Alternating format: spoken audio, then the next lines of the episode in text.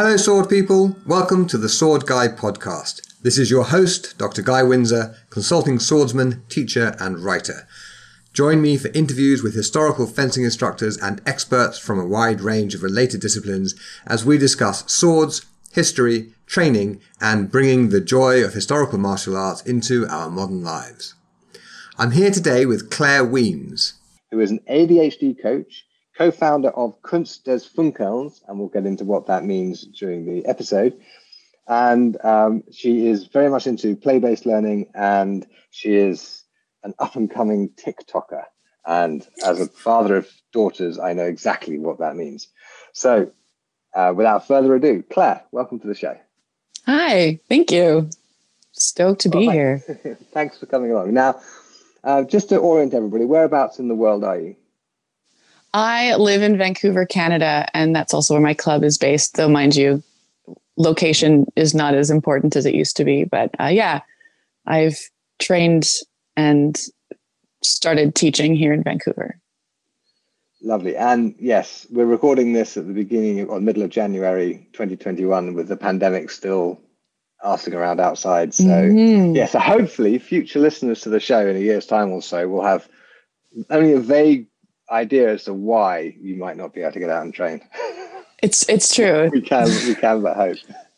Um, okay, so how did you get started with the whole sword thing? Uh, I started with LARPing. That was the first time I got a sword in my hand, like 13, 14, 15 years ago. I lost count now.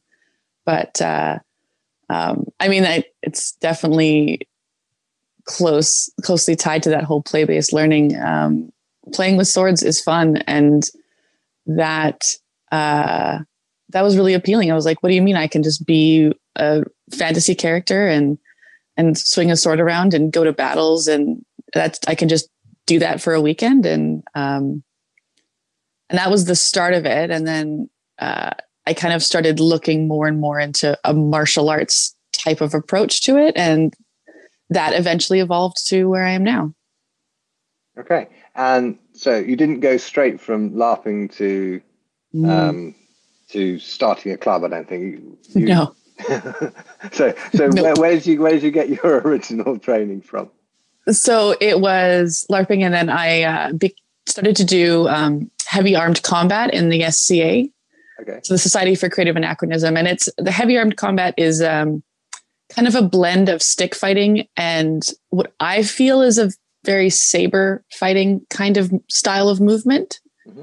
Um, and so that was where actual training started for me, um, more specific about defensive um, kind of perspective and how to think about other people's bodies in relation to mine and how power generation works. And that's where actual teaching started. Um, and, but again, uh, in, in actual application, I think it's a play based culture. Even if some of the people in the in the community wouldn't call it play based it's the fighting in the SCA is absolutely play and it's wonderful that way. Okay. Uh, so you're okay you you're a co-founder of Kunst des Funkelns and mm-hmm. that is a very unusually named martial arts school and I am not a German speaker and many of the listeners are not either so would you care to explain exactly what that means yeah um, uh, Jon Mills, my the co-founder, uh, my teaching partner, um, and I both love wordplay, and we're both queer, and so we very much wanted that to be part those two things to be part of our identity and how we present ourselves outward to the community. And um, KDF is a very well understood acronym for um, the German tradition of um, historical martial arts. So we ended on that acronym, but I was like, okay, well, what what can the F be? I just don't I don't want to be just meaning swords. I want it to mean something personal. And uh, and I was like, well, what what's the word for glitter in in in German? So Funkelns is effectively the transitive verb form of glitter or sparkle. Um, so it's like the art of sparkling. And uh, within Valkyrie, which is the organization that um, uh, Valkyrie Martial Arts kind of took us in uh, when we left our previous space. Um, they affectionately call us Sparkle School, which is uh, very, very sweet. That's fantastic. Yeah. And, and I gather I gather you're you're mostly into Messer, is that correct?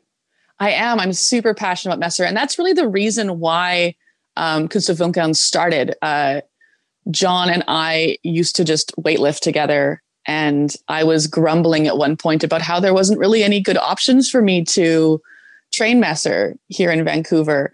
And then uh, Jon had the brilliant idea of why don't we just start our own club? And I was like, wait, wait, I'm allowed to do that? Isn't someone going to tell me that I can't? It turns out no one has the authority to tell me that I can't do that. And uh, we're going into our third year. Wow. So, oh okay. God, yeah. Well, maybe as of August in 2021, that'll be our f- full third year, I think. Time is okay. strange, but um, yes. yeah. Okay, so you started the club a couple of years ago. How did you? I mean, a lot of the people who listen have started clubs or are thinking about starting clubs mm-hmm. or are stuck mm-hmm. in places with no clubs and so they have no choice but to think about starting a club. So it might yeah. be useful to hear about how you went about it, who totally. you got help from, how you arranged it.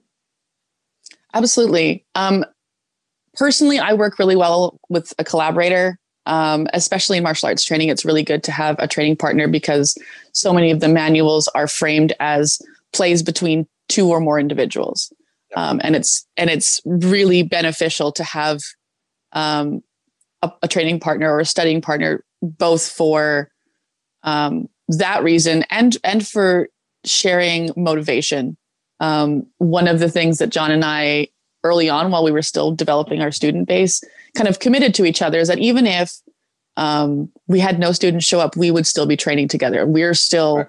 members and um, that mentality has served us really, really well. Um, I really benefited as someone who didn't initially see myself as a martial arts coach. I had a coaching background from before. I had a pretty strong movement background from before through dance and through training in historical martial arts myself. Um, I had those two pieces, but I didn't see myself as combining them. And I think um, Jon has a really, really deep background in martial arts. And so to have his full trust as an equal colleague in our in our club was was pretty significant. Um, where I was like, oh, you don't really ever feel a need to question where I'm taking things in class. And like while we do definitely discuss like pedagogy um, and and that kind of thing, it's never uh, we're always very much on equal footing. And, and I think being treated that way um, was enormous for me to really recognize it. Like, this is my club, and I am a martial arts coach, and I get to claim that without criticizing myself and doubting that. I had the same thing like 20 years ago when I started my school as a professional. And mm. I showed up, and the students kind of, well, they, they I guess were kind of primed to expect me to be the teacher and everything. And so their acceptance wasn't that hard to get. But it was when martial arts instructors in other much more established fields would like show up to a seminar of mine. And these are people who've been training maybe since I was like three years old, just to see what this historical martial arts thing is all about.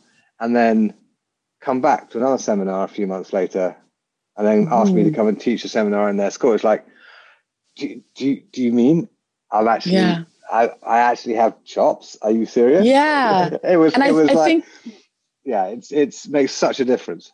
The other, the other piece that, that really had a huge impact perspective wise, and I can't remember, I think I got this concept from another place. It wasn't from within martial arts, but basically no one can contribute what I can contribute my voice, my um, focuses, my background, my passions are unique, just like every single other person who's contributing to the arts and the community. Um, like the workshops that I, you know, keep in my back pocket, um, the things that I provide to my students, they can't actually get that from anyone else. Right. Um, so knowing that and knowing that my students come to our classes for that specifically, they could go to another class. They there's lots of good teaching out there. Valkyrie is very rich with good coaching. Um, but they come to my class because they like what Jon and I provide. And people have really enjoyed my workshops because they really liked the content in them. And that, that's just like my workshops alone and my passions and recognizing that no one else has done those things before. Um, prioritized and explored the things that I looked at. I'd never heard of workshops kind of touching on those topics. What sort of topics are you talking uh, about? So one of one, one of my first workshops, which was at uh, Big Gay Sword Day, the very first Big Gay Sword Day, um, was design your own good time, which was talking about. Um, I guess there's lots of ways to do that. That has nothing to do with swords. I, but I mean, uh, well, the, the workshop itself could apply to any any yeah. sphere of life. Um, yeah. But basically, it's about identifying why you're showing up to the activity in the first place. That's it's a process of identifying that, so then you can identify the kind of um, you know both values and outcomes that you mm-hmm. want out of your training, and from there, developing priorities in your training relationships. That's really sensible. I've seen it because the, it's such yeah, a huge part of the quality of our experience. Right. I, I see it from the other perspective where, as the teacher with like 20 students in class or whatever, they're all there for slightly different things. Mm-hmm. And occasionally someone will be there for something that I can't or won't give them. Absolutely. And but I have to kind of intuit why they're there because an awful lot of students don't know really what they're really there for. Classic example, exactly. right? There's a a common thing that happens where a student shows up to the beginner's course, buys a sword in like the second week, and quits in the third week because what they really wanted was to buy a sword, but they felt they weren't entitled to buy a sword unless they were learning how to use it. Showing up to the beginner's course means they're actually learning swords now, so they can buy a sword. Then They never actually got what they want, so they stop. I would I would guess that they would go home with that sword after they've left the course and still feel kind of unfulfilled because the sword is still there's still another layer underneath the sword of what they want. Like what is it the sword brings them? Like for me, I know that if I picked up a sword, there's still I want I want to use that sword. I want to have it in my hand and feel something in my heart. Uh, okay, I absolutely agree. I'm the same. I don't collect swords. I have lots of swords, but I don't collect swords, right? Because I'm more interested in the the use than the object. But there are mm-hmm. plenty of people who, like Ewart Oakeshott, for example, as far as I'm aware, wasn't a historical fencer at all. Um, mm-hmm. But he had an enormous sword collection because for him, the object was the thing. Owning that object, yeah, the thing he wanted. Yeah. So yeah, absolutely you see the same thing in in woodwork tools, for example. Um, you know, I have I once counted I had 13 different hammers, and that, that sounds ridiculous until you realize that that they're all completely different hammers, and for me, yeah. they all have their own use. But there are people who have literally thousands of similar, you know, plane woodworking planes or whatever, because they're collectors. They're not they're not that yeah. interested necessarily in yeah. the, they're interested in the collection. So yeah, I think a, a, good proportion of those people who bought a sword went home totally happy because they'd actually got what they fundamentally wanted. Yeah, yeah, true, true, absolutely.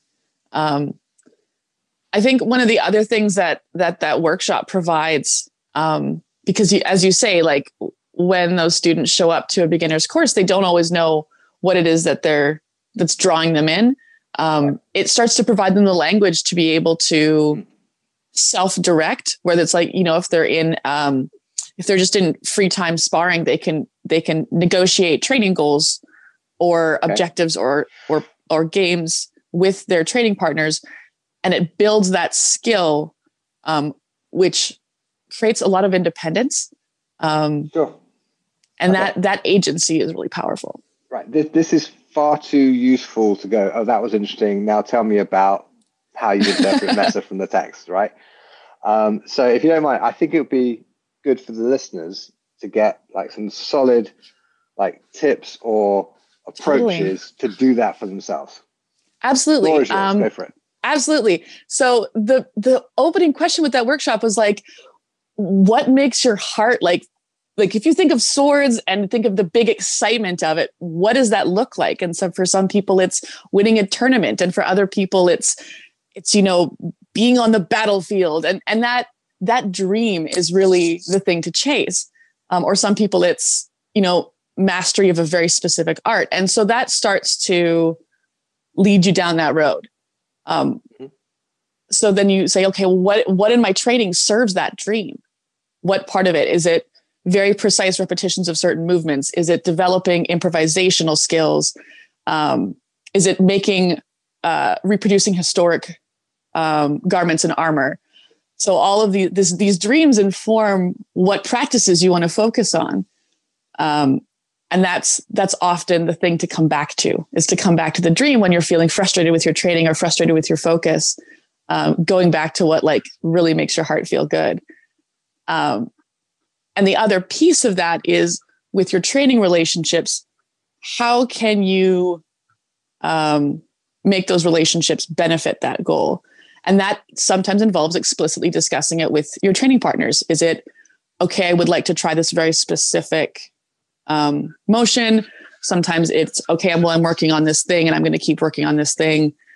Um, and by identifying your priorities as an individual practitioner, it gives you a lot more confidence to negotiate those things.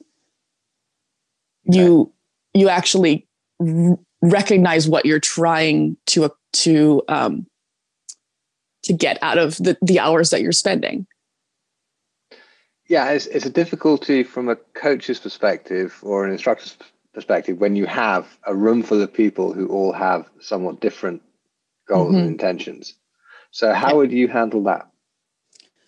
Um, we generally, and um, Valkyrie also shares this approach. I, I, think that my teaching has been influenced by the fact that I was a student with Valkyrie for many years. Um, when you have um, more open not so much drills, but I would call them movement games, um, stimulus and response type patterns.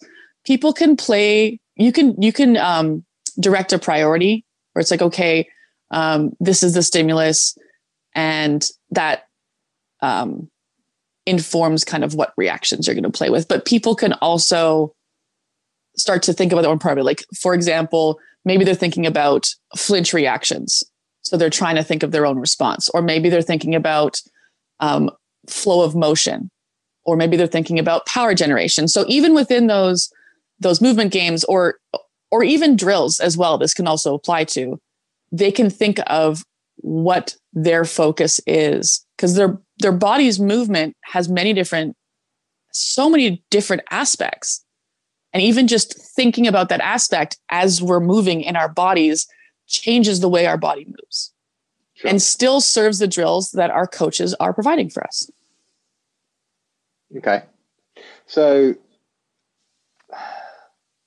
which kind of shifted the framing from coach to student. Yeah, yeah, yeah. Um, which is, which is, but I guess it's trusting the students that uh, they will kind of find the balance. And if when when I see them over focusing on something, just shifting in, um, just shifting away to a, a different movement. If, if I'm seeing someone hyper focusing to the detriment of their experience, maybe they're getting frustrated because they feel a tension between the exercise and their focus. Um, maybe uh, they're getting distracted. Um, just gently shifting away from that. And there's a nice balance that kind of organically happens. I, I've generally found. Yeah, I see one thing I've found over the last, I don't know, maybe five, six, seven years or so. Instead of showing up and teaching a prepared class, I show up and I ask the students what they want and why they're there. Mm-hmm. And you know, the the usual thing I say, let's say it's a rapier class, I'll say, if I'm Salvatore Fabris, that makes you the king of Denmark. So yes. how do you think that relationship should work? Yeah, it's right? a service relationship precisely. And but students are so conditioned to they show up and they do as they're told and they have the class and they enjoy the class because yeah, swords. Yeah. that's that. Getting them to articulate what they actually want is really hard. And it then is. getting them to actually articulate what they actually truly want. Because very often they'll ask for something that they think is appropriate yeah. as opposed to the thing they actually want.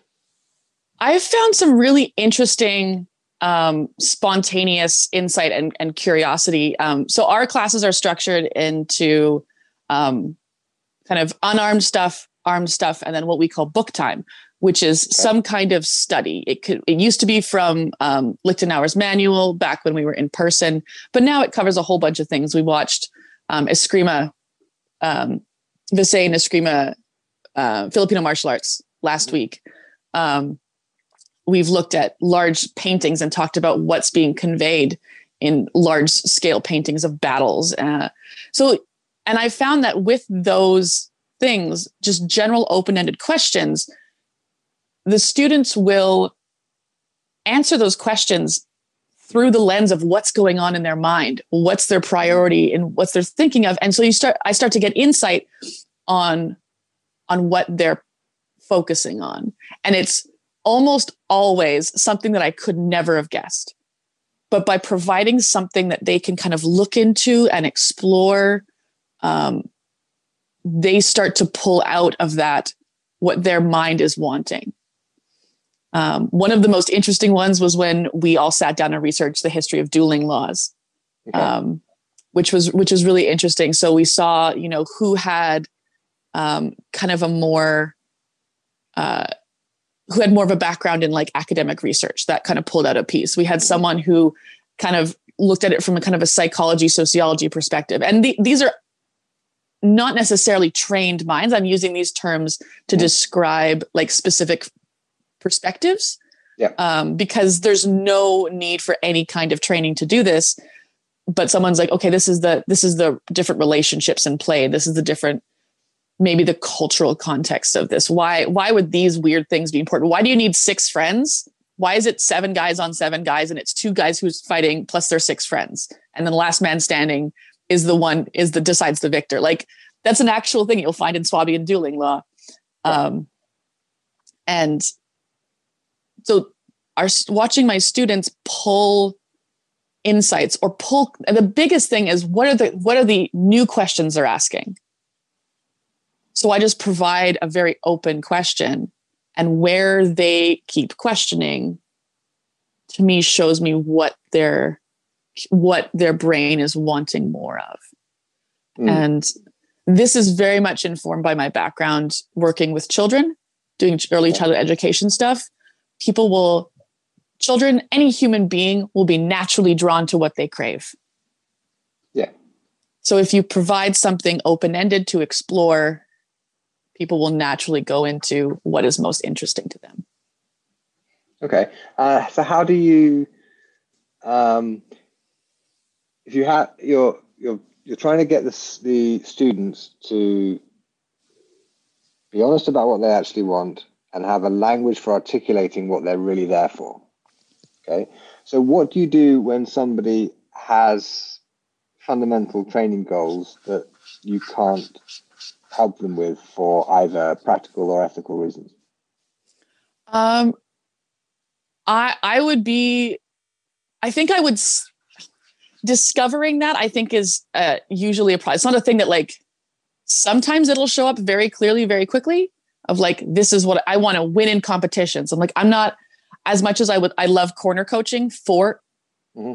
during the competition. I love doing that. I'm not the kind of coach who can train and prepare someone for a competition.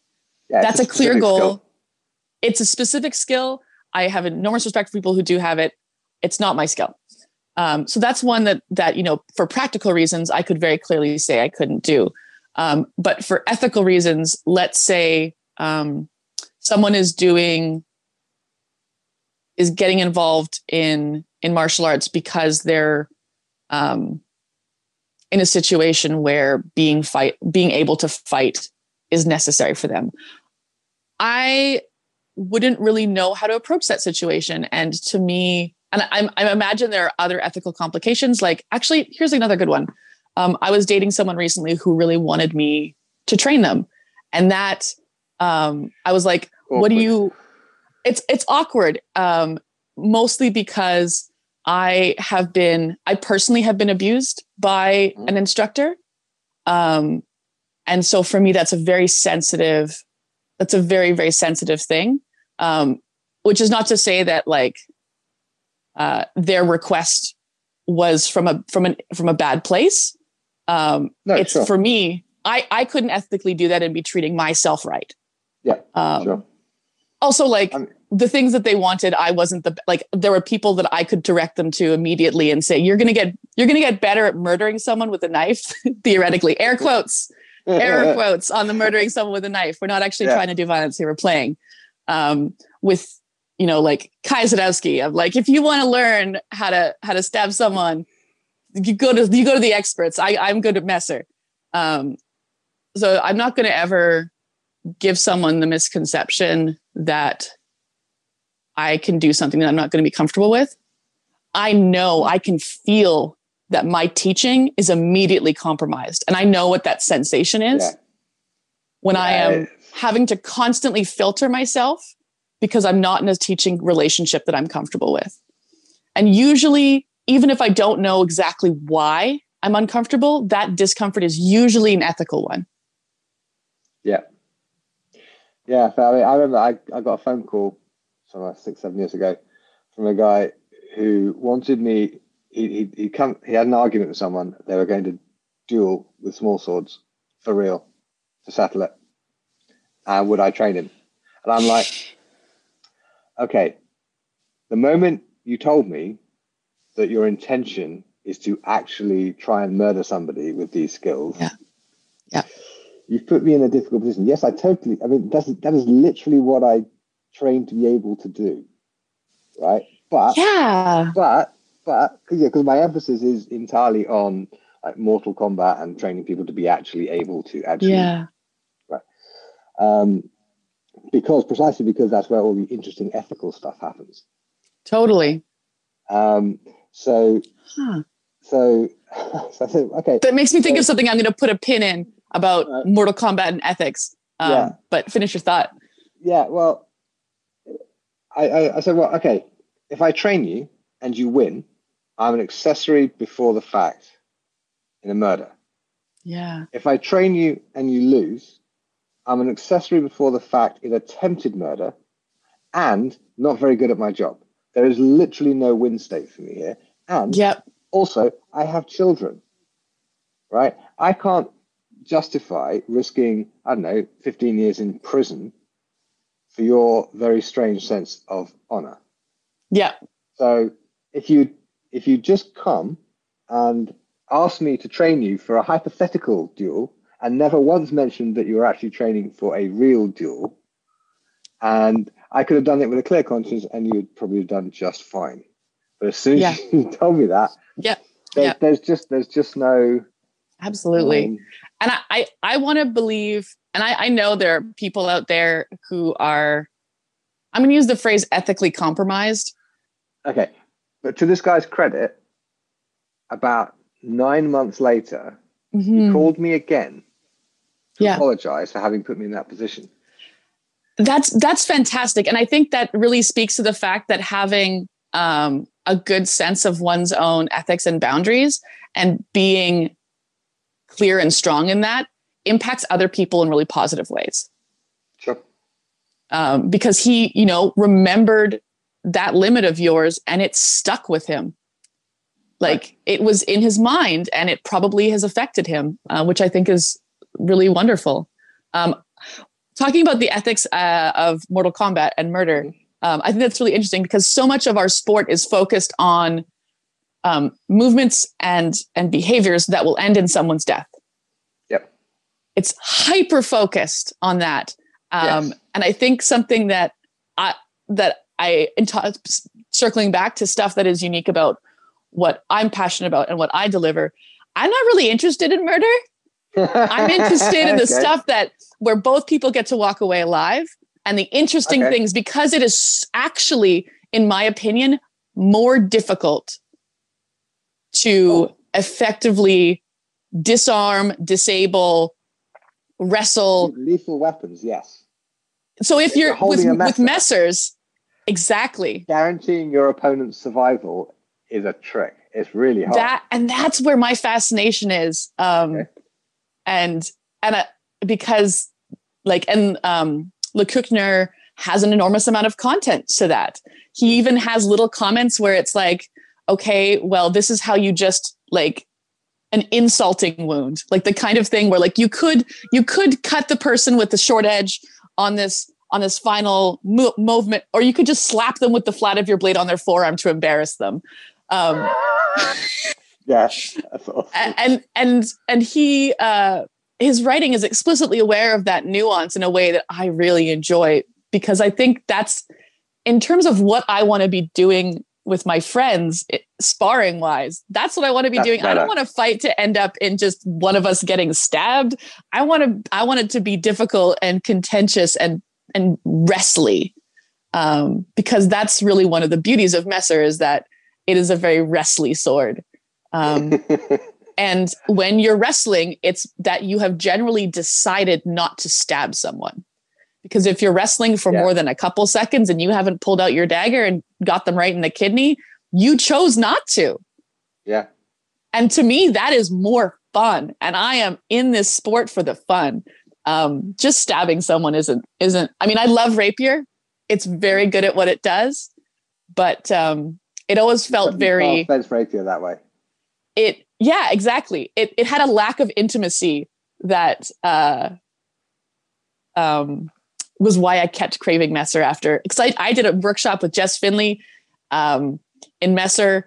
Mm-hmm. God, like nine years ago now, and it wow. never left my mind. It never left my mind um, because of that that messiness in closeness. And so to be able to navigate that messiness and closeness in a way that's on purpose to me is really technically challenging and fun.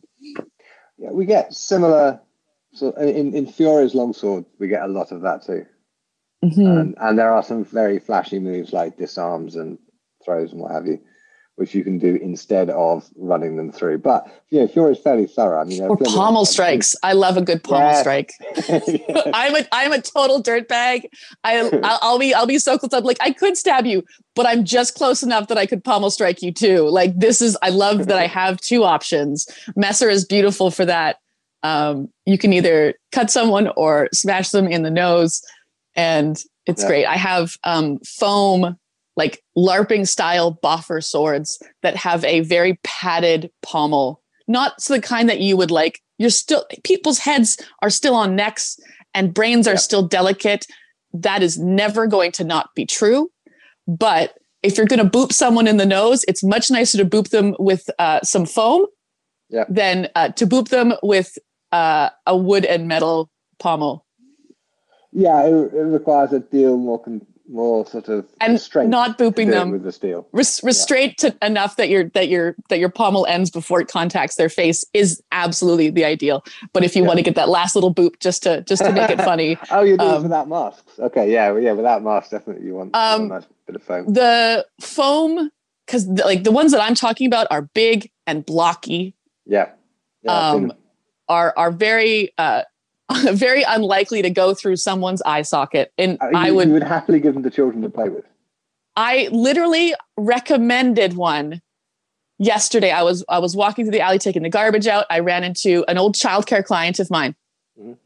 Um, someone I worked for years and years and years ago, and I was talking about how I was making, I was starting to make sword content on TikTok and how I'm teaching sword stuff and and he asked me what I would recommend for you know a toy sword, and I immediately recommended those those boffers because they're fun, they feel good, they have wonderful balance, they are actually, in my opinion, very effective, just as effective as a waster or another type of training specific sword because they're generally built by people who are familiar with what, what? you want to feel.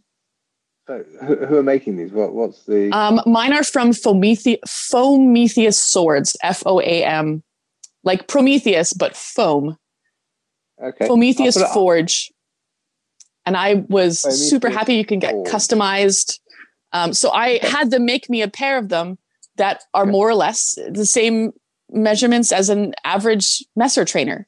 Okay. Um, and it's a delight yeah. to play with them. And people the other magic of stuff of training swords like that that don't really look like swords is that people stop taking themselves so seriously and there's all sorts of new ways that people move when they stop taking themselves seriously and they often become better fighters because they're not thinking so hard they're just moving Interesting. I'll definitely I'll dig them out online and I'll put a link in the show notes. So absolutely, yeah, they're great. Foametheus Forge. Um, I, yeah, you make make a good point about getting people out of that kind of strict formal. This is yeah. my sword style. This is how I must move. Thing and again, play yep. really helps with that. But there are limits to how Absolutely. you can play with, for example, sharp swords. So, For sure. Um, I think I, there's this makes me think of like because I've been teaching online now for the past mm-hmm. almost a year. Um, there are limits for what you can do with short, sharp swords when you are in a partnered training experience. Yeah. But there are a lot of things you can do. Like I actually don't own a sharp myself. Um, I've had very limited experience with them. Uh, the experiences that I have had have been really, really amazing, like like pig cutting parties, um, okay. which are wild and very uh, viscerally informative. Yeah, um, very much so. And it is, and followed uh, by barbecue usually. You fall, indeed, yeah, followed by barbecue. Um, it's it's always a party. There's like the there's the sober cutting part, and then once the pig is all in pieces, then the beer comes out. Yeah. Um, and no one and and the and the sharps have been put away. Yeah. Um, and there there's definitely a very specific sensation to playing with sharps that is i mm. think even if just moving by yourself at speed with a sharp um, i still think is different than than with a blunt there's something there's uh, and i i can't i haven't had enough experience comparing the two to articulate it but i remember it's a very distinctive sensation i don't know if it's that i just knew articulate it ah yeah I yeah i do because I do sharps a lot. I mean, to my mind, a sword is sharp. If it's not sharp, it's it's a training tool. It's a it's yes. not a sword. It's something else. Absolutely. Um, so the difference is primarily the consequences of an error, right? Okay. Anyone anyone who's picked up a has learned swordsmanship, particularly anything cutting and where you take the weapon behind you and strike, like mm-hmm. longsword, for example they will have had the experience of you know, clipping the back of their own mask on the way forward, or clipping their ear, or running the sword over a bit of themselves that they should, right. shouldn't have done. As soon right. as it's sharp, that can have fatal consequences. Yeah. Okay. So you have to you have to be completely in tune with the edge and the point in a way that you're you don't have to be if it's blunt. And ideally, you move past that to the point where the sword is going wherever you want it to go, but it's always still a sharp edge. So the way the way you the way you move a kitchen knife is different to the way you move a hammer. Mm-hmm. Okay.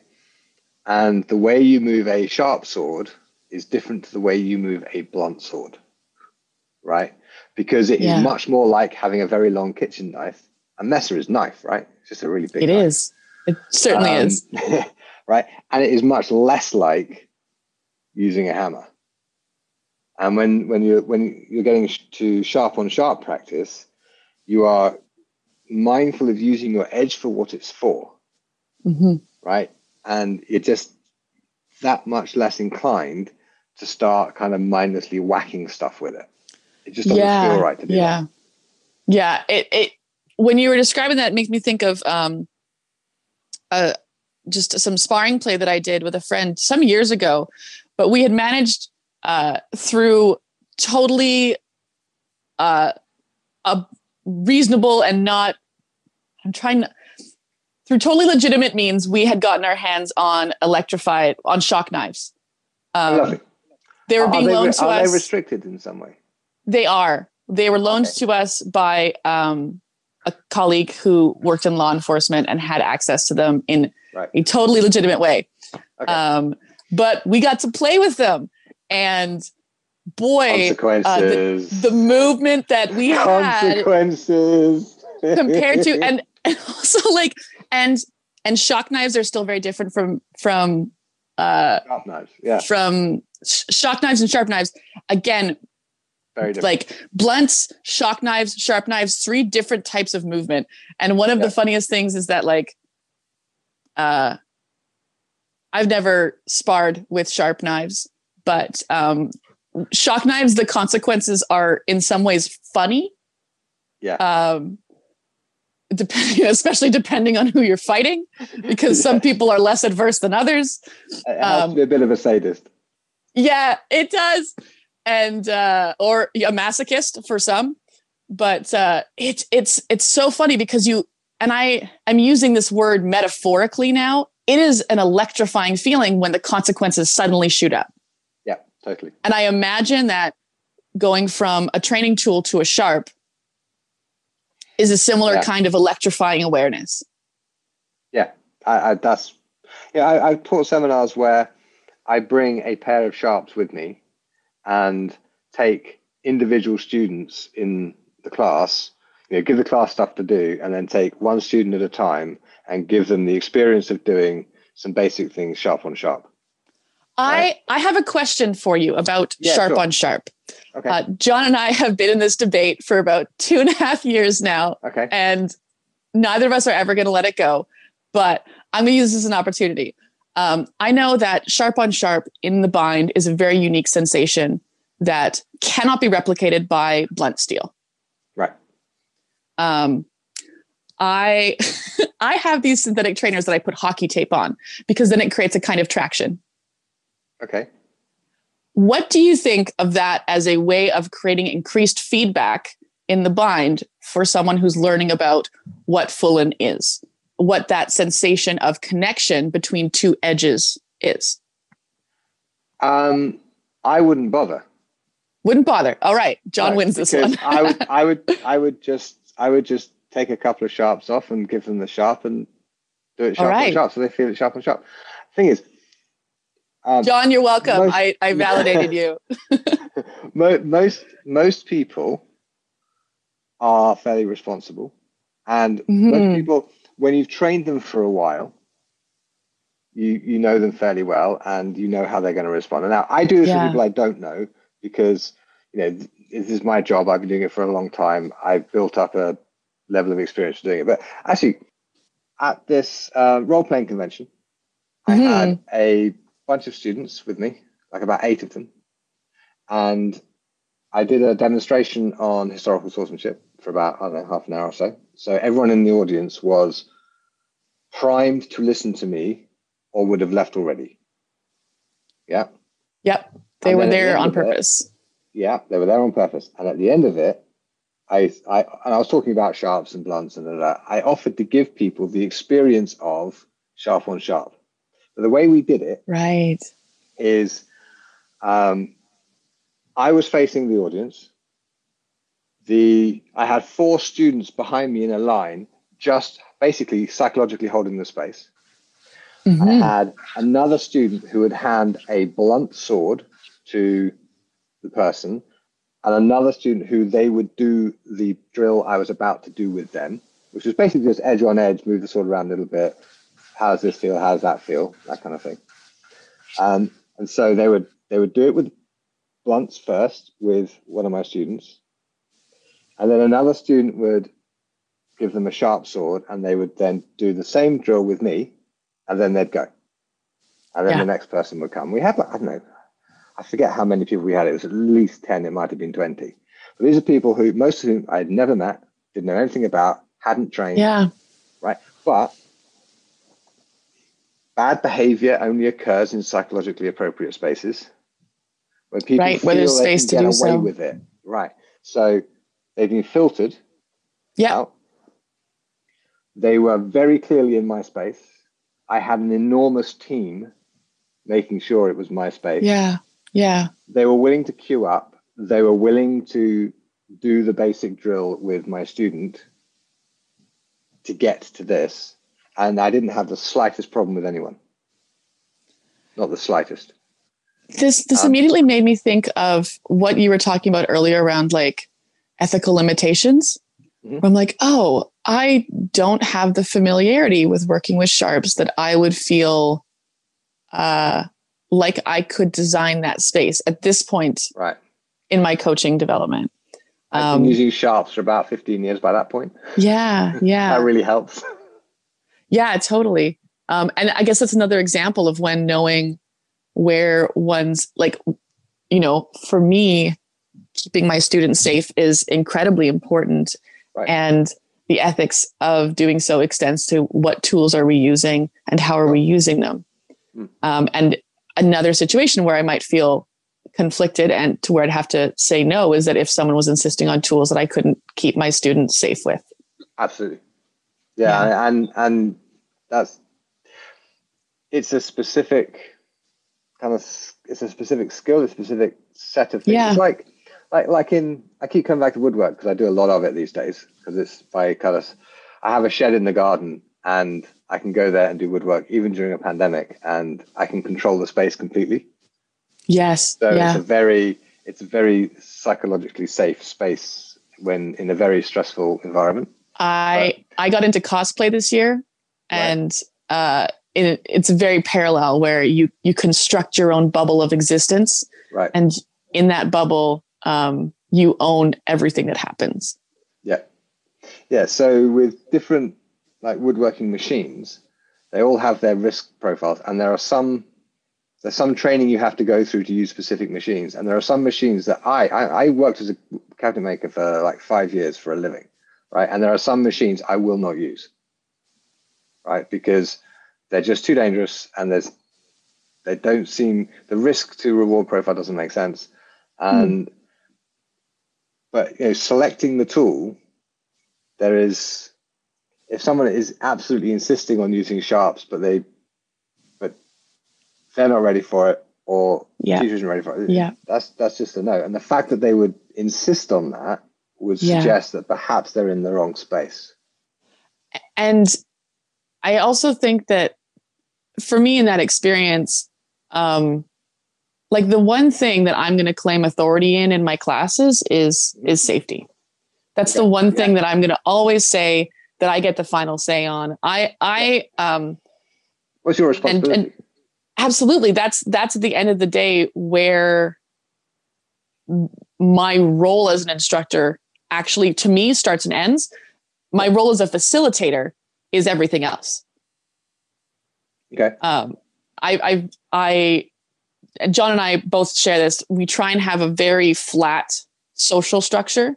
Mm-hmm. um like with our with our study stuff there's an enormous amount of agency that goes to our students um, about what we study.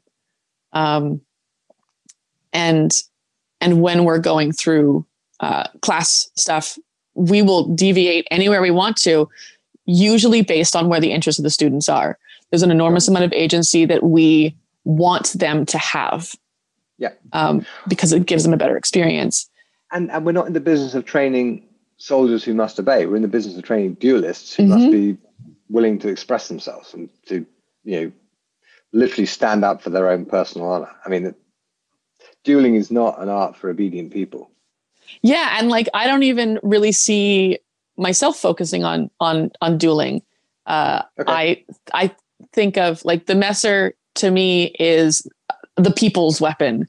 Um, it is not that of of you know like there were periods of time and places where they were used by nobles in like hunting contexts. Um, Maximilian's Messer is quite something. It I I think is that the one at the Met at the Metropolitan Museum where it is. It's just uh, fabulously. I saw one of Maximilian's swords. Um, it might have been the rapier. Engraved and extraordinary. And inlaid, yeah. And just, oh my god. How is that even a sword? It's it's it's like a crown in the shape of a sword. Yeah. Um, I, I, think I saw Maximilian's rapier, not not the Messer, but I didn't know there was a Messer in the same There's vein, and now I'm really excited. I'm there so excited that I know about this now. The oh Emperor Maximilian, and oh my god, from like the 1480s, 1490s, I think, if I remember right. right. So even even with that, the Messer and and like its history comes out of you know laws restricting who could carry what. Um, knives were something that everyone really had a right and necessity to carry. So just like make them bigger, just make them real big. Um, make them just keep growing them, and uh, and so in that case, you're looking at a population where there's very high consequences if someone dies. There's very high consequences if um, a fight would prevent someone from continuing their trade. There's, um, but conflict was reasonably common. Um, so in my in my mind, I if I were to be thinking that I'm training people to take these skills and use them in the rough world outside, um, oh, that's crazy. Yeah, yeah, uh, it, it wouldn't be it wouldn't be dualist. You know, I'm not uh, I'm not working for the King of Denmark. Uh, I'm working for you know the trade class, and you uh, okay. Wrote his manual for oh god, I can't remember. I haven't picked up that book for a few weeks now. Um, he did write it for a noble, but he cool. very specifically, in many cases, references how what he is documenting relates to um, relates to the lower classes makes it very okay. clear the relationship between what he's teaching and them. Um, it starts out at the very beginning where like what is called a Zornhau, which is that um, uh, dominant hand shoulder cross body cut downwards. Mm-hmm. Um, that very, very conventional cut, you know, he explicitly identifies it. It's the, it's the, it's the cut of the people. Like, um, he very much identifies that this is a very common movement, but also it is a very powerful movement in in the German tradition. It is early identified that it, as a parry, as a block, as a tool, mm. it is both offensive and defensive, and very effective at both. Um, and the Messer is, um, for those who don't know about Messers, Messers are um, a one-handed sword that have a very similar movement to longsword in a lot of ways. They're kind of you can see bits of saber in them. You can see bits of longsword in them. You can see bits of even dagger in some ways. Um, but longsword shares a lot of of movement with the messer, um, especially in that downward cut. So both longsword and messer, um, it's it's almost this like translation guide from the common people's movement to a longsword in a way. My theory about um, Messer where it exists in the German tradition is in the in the Liechtenauer sources we have for longsword. There's very a lot of the basics are just not covered. Mm-hmm. It feels to me very much like the advanced course, like yeah. sophisticated actions and what have you. So the question is, where is all where are all the basics? And my view is that the basics are there in the Messer sources because really common totally actions agree. that are missing from from Liechtenauer are right there in the Messer. For example, like the parry from the low left side up mm-hmm. against pretty much any attack. It's in Fiore, it's in 133, it's in, or at least arguably in 133. It's for sure in all of the like 16th century sources, but it's not there in um, Liechtenauer, but all the Messer treatises have it. Yeah, and because Messer, uniquely for a one-handed weapon, has such an extraordinarily long um, grip. Like hmm. for yeah. one, it's it's it's delightful to use in wrestling context when you're using it as a lever to break someone's yeah. grip or shoulder. Um, it's also something that you can immediately put your second hand on and recognize how that movement is just like a long sword. Mm. Um, once you are engaging that second shoulder, having to use a rotation of the hips because you can't just single arm it anymore. You can't just use it chopping like a like a machete. That's no longer an option when you put that second hand on. And now all of a sudden, boom, you're moving just like you're holding a long sword. And and that um yeah, that kind of foundation is really quite clear there. Speaking of machetes, um, my top tip for getting into using sharp messers is buy a pair mm-hmm. of really cheap machetes again, Jon, here's here's your validation. This is what um, that's literally what uh, we ended up during during the process of this debate of ours, mm-hmm. um, which is what we, we ended up playing with a little bit. Um, and because they're machetes are super accessible, like yeah. they're it's very easy to get a pair of cheap machetes. Like it's I, I, I, if you buy them by the gross, they're about two bucks each. Yeah. Yeah. And, um, if you're using sharp on sharp, you will wear them out eventually because you have to keep. Yeah, they're really lousy. They're lousy metal. Um, but I mean, that, that's that was one of the actually this one of the fascinating things that I who um, was it? It might have been when I was talking to Castile about my rapier that this came up in conversation, or maybe it was with Randy, Randy Packer. Um, the concept someone in the in the past few years made me recognize that even metal swords are consumables just okay. like just like sharp machetes the edge is a consumable um like wasters are consumables none of these things are actually meant to last forever and right. that um appreciating that was was kind of a light bulb moment for me yeah they're, they're tools which, when you sharpen them enough, eventually you sharpen them away, and you have to maybe turn the steel into something else. Mm-hmm, like mm-hmm. it's still steel; it's still there, still, but still, it's expensive. But you may maybe need to get it reforged into something different, or yeah, yeah. Just make, like make you'd see, you know, in parallel example in terms of you know uh, quality fabrics and garments, you'd see them mm. repurposed into other things during for many centuries um, yeah, when those things were all made by hand labor. Yeah, yeah. And now it now we see less of that. Expensive. Yeah. Um, uh, okay. Now we've had a, a, very enjoyable chat, and we've I've completely and utterly not followed any of my list of questions that I was going to ask you, but that's okay. Um, let us let me just just I have a couple of questions that I, I ask most of my guests sure. that I kind of yeah. tend to round up on. Um, and the first is what is the best idea you've never acted on? Mm, I have a whole list of workshops that I want to write that I haven't. Um, okay. And I could pull up that list right now and and read those off to you. I think those ones, like in terms of martial arts, that's where all those best ideas I've never acted on lives. It's not just one. There's a list of like half a dozen of them. Um, okay. Things that I've just never gotten around to fleshing out. Um, I can't. I haven't looked at that list for a little while. What's put, that? Put them all in to write a book instead. Oh my god, that's so intimidating. Um. okay, let, let me rephrase. Let me rephrase. Right, get those those workshop ideas. Mm-hmm. Yeah. Write out your kind of workshop plan. Yeah. Yeah, for each of them. Then maybe flesh out each one and see where it takes you. Add in any references you, know you need. What and then the absolute while, magic of that idea is yeah. the first workshop I ever wrote. I was so anxious. I broke it down to five minute increments. I meticulously planned it out. Oh, I could just I could just hear oh, the cringe. And so I I'd sent this to a few people being like, can you give me some feedback? I'm really nervous. And the feedback I got was, oh my God, no. Like, this is a great idea, but what are you doing?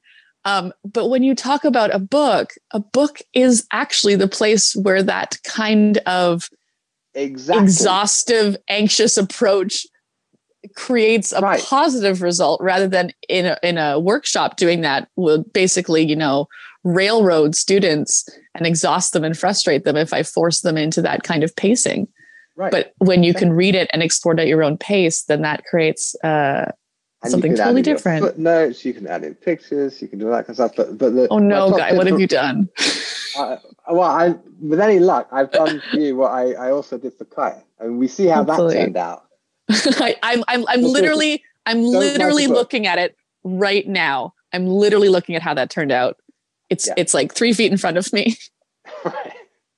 And for listeners who may not be aware, that is Fear is the Mind Killer. If you want to know more about it's that, so I have an interview good. with Kaja Sadowski, um, episode five, I think, of the show. So, um, anyway, don't write a book, write a workshop plan. Maybe mm. write a few paragraphs. Maybe write, when you've got a workshop plan and some paragraphs, maybe write a chapter. And then when you've done that several times, then put them together and see what you've got and then yeah. you maybe notice that it's pretty much book shaped. You just need to maybe add this or add that. So then maybe you write an introduction, not a book, just an introduction. No one in their right minds ever writes an actual book. They don't sit down to write a book. That's that very comforting. It's impossible. Very comforting. Unless you can hold the whole book in your head at once, you can't write. I you can write a. Page. I can barely hold a whole day in my head all at once. Right. okay listeners, watch this space. We may be getting Claire back in a while on the launch of her first book. All right, last question. Last question, Claire. Okay. Um, somebody gives you a million dollars, not Canadian dollars, they're not worth that much. Maybe five million Canadian. What would you do with it to improve historical martial arts worldwide? Um, I you spend the money?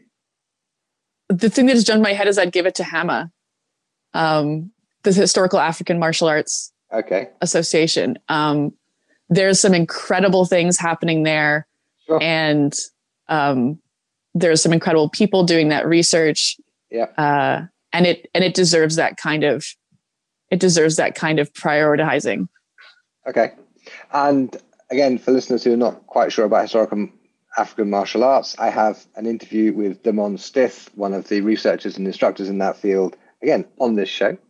I Mhm. forget the number. I think it's somewhere around episode 20 or so. But if you go to guywindsor.net forward slash podcast, you can find Damon Stith there and you can listen to him tell us all about historical African martial arts. Because I agree with you, Claire. It's a fascinating field that deserves I- a lot more attention. I I would love to see what would happen if they if like if Damon Stith could devote the rest of his life because he like I've done a workshop with him. He is an incredible person. His work is incredible.